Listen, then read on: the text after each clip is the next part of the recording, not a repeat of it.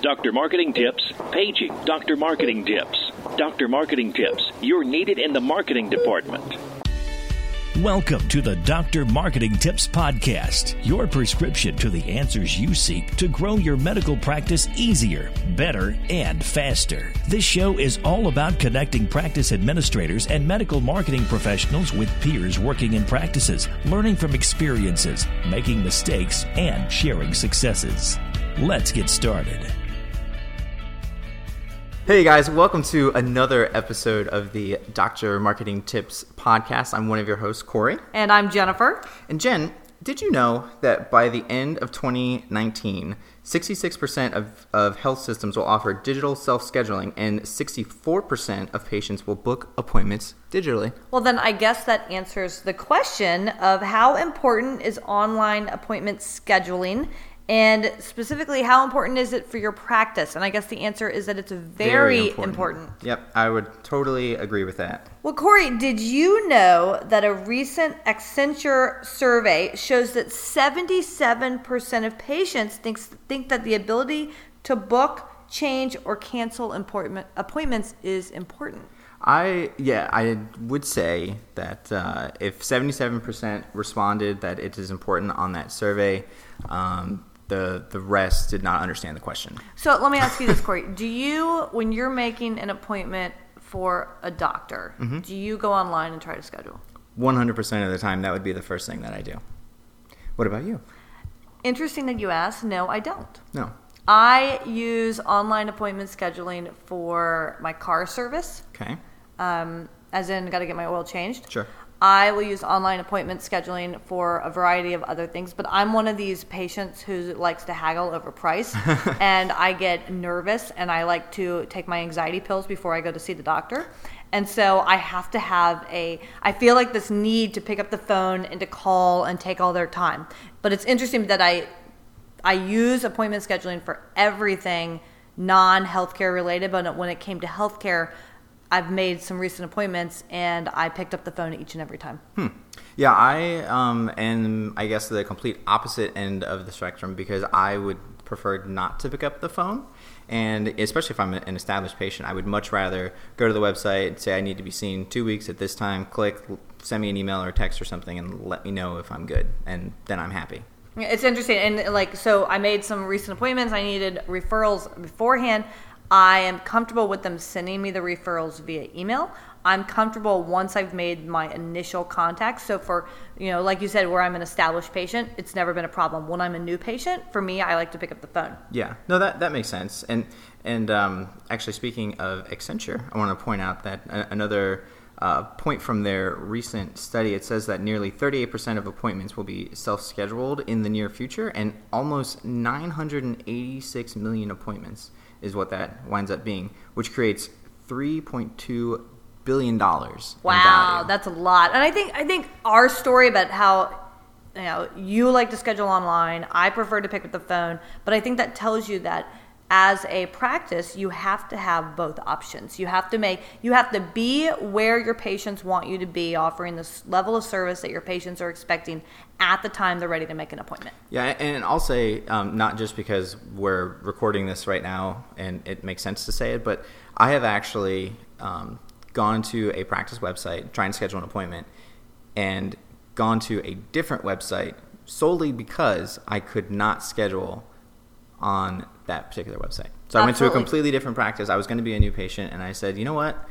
If they don't even offer that, I'm I'm just going to go somewhere else. And it's interesting too, because and we can talk about it more in depth as we get further into this podcast. But if I'm going to schedule something and you have dedicated time slots for me, and those time slots don't work for my schedule, I'm immediately going to the next website. I would almost rather have no time slot just to put in a request for an appointment so somebody would pick up the phone and call me, which is a service I would use each and every time. Mm-hmm. Um, then have time slots put in front of my face, and then I know that they're not going to work for me, and I move on to the next practice. That's a really interesting point. I, I never thought of it like that. But yeah, you know, if you only can see, you know, you've got like Wednesday and Thursday from four o'clock, and you see that those things are blocked, well, maybe you don't make the appointment, and then a week goes by, and a week, and a week, and you know, you just kind of put it in the back of your head And whereas if you just say, "Yeah, I would like an appointment at four o'clock," someone can call. You have a dialogue, and then maybe you can actually figure out something in your schedule. But So you, then it's a hybrid. yeah. That- hmm, interesting. Yes. Yeah, because I think now that now that you mentioned that, I am also the same way. I I would prefer to s- suggest when I want to come, and then it doesn't have to be a phone call, but to have some sort of dialogue to say, you know, either we'll see you then, or how about four thirty on Friday.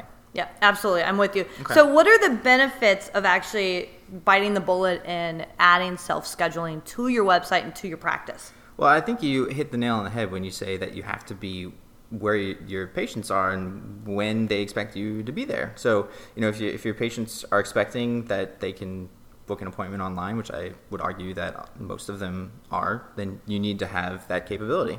Yeah, and actually, um, being able to offer appointment scheduling online is a big time saver and money saver for the practice. We have one practice in particular that um, I guess generates about 300 appointment requests online each and every month. And the average time for a patient to complete a scheduling call is actually 8.1 minutes.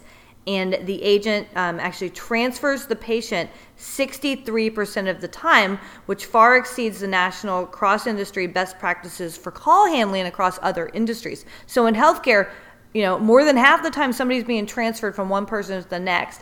And the entire process for scheduling an appointment is eight minutes. So if you go back to the example of the practice I just told you, who schedules about 300 or so appointments per month online, you're looking at 2,400 minutes of time where you didn't have to employ somebody to sit, sit at a desk, pick up the phone, and go through that process. Plus, you'll have a better outcome for your potential patient. Well, that doesn't perk your ears up. I don't know what will. That's in, incredible. And 63% of the time you're transferred. That's also crazy to me. I, I mean, I don't know about you, but I hate being transferred when I'm calling anywhere for anything. Well, and 2,400 minutes in the example I just used is 60 hours a month. Yeah. So if you think about that, that's a full time job, a full time employee essentially that you are paying just to handle those calls and transfer them just to get somebody on a schedule um, where you could have done it all online and kept it automated. Yeah, and I think it's interesting to note too, um, just looking over some of these study numbers, that uh, across the U.S., nearly 38% of appointments will be self-scheduled within the next five years, but 60% of appointments um, have the capability to be. And, and, I, and I would say that if the I mean, within five years that makes sense, but I think within 10 years or so that number is going to be almost at 100%.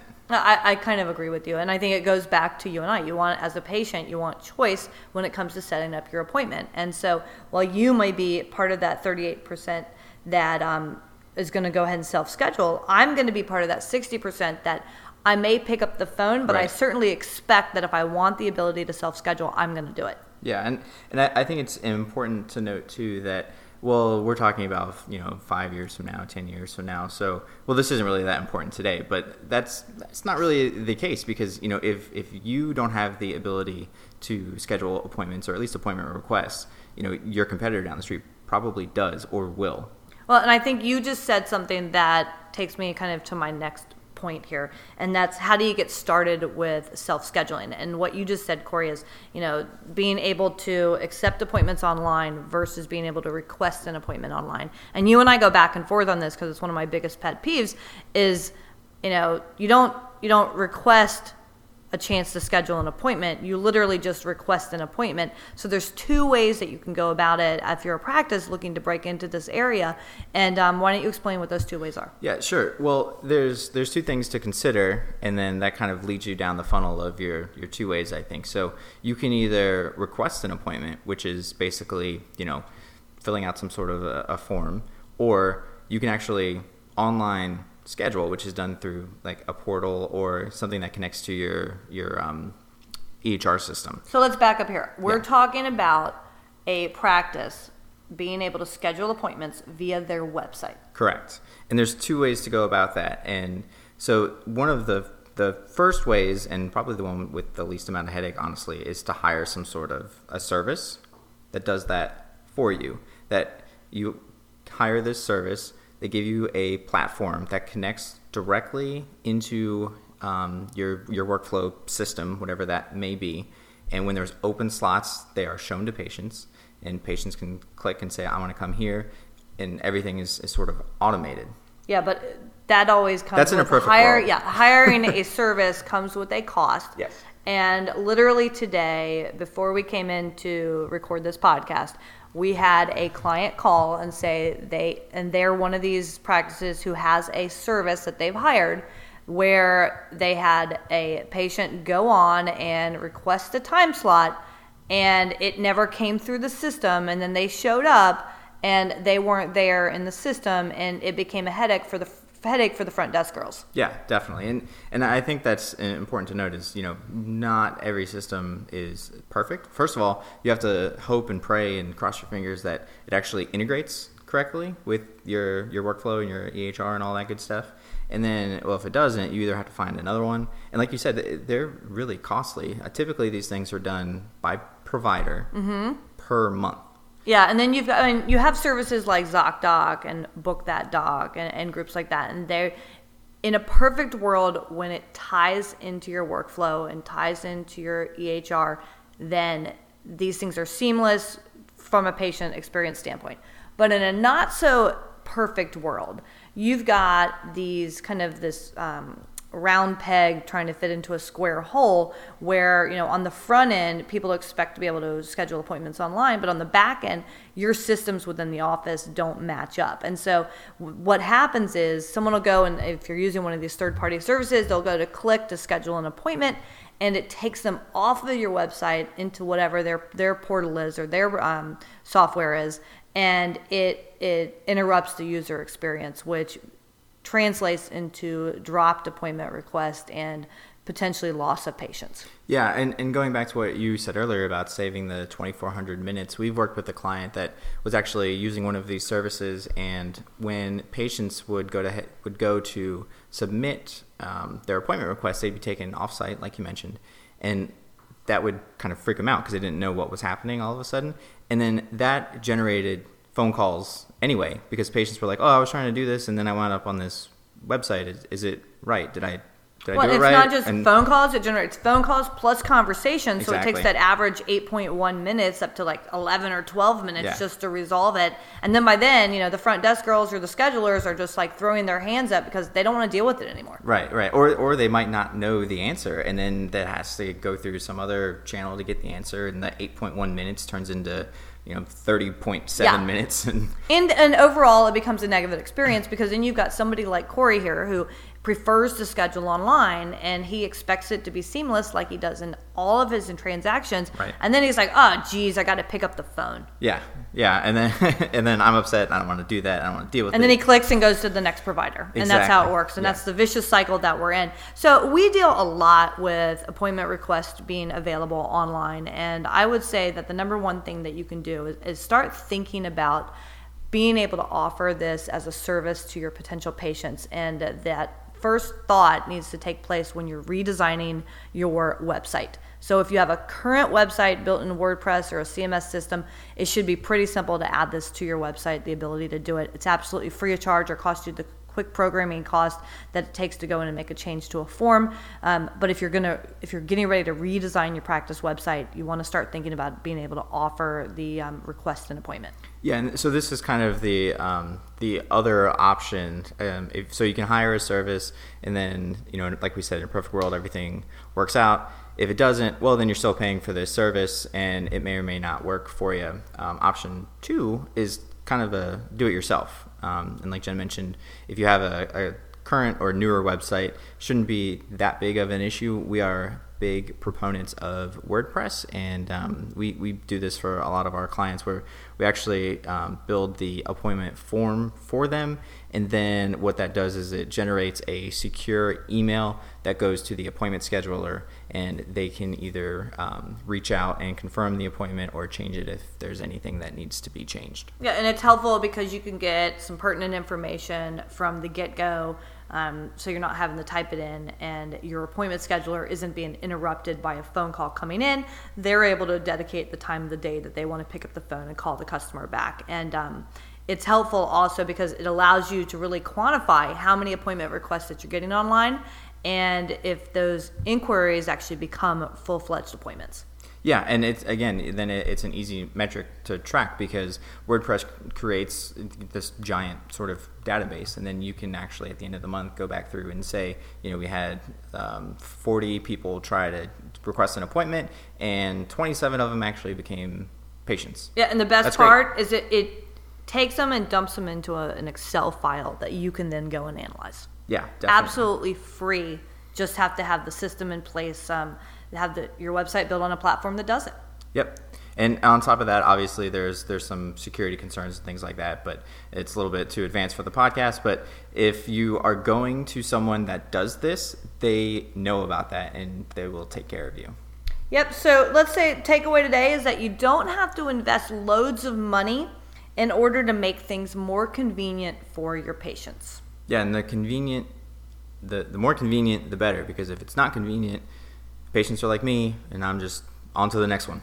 And if you aren't offering online appointment scheduling, chances are your biggest competitor is. And you know, pretty soon, because of all these stats that have come out um, based on the surveys of what patients are expecting, if you are not doing it, you're going to look behind the times. And if you're behind the times when it comes to your website, then chances are you are behind the times when it comes to surgeries. Yeah, I mean, at least that's what the patient perception is, and you know what they say. Perception's reality. That's it.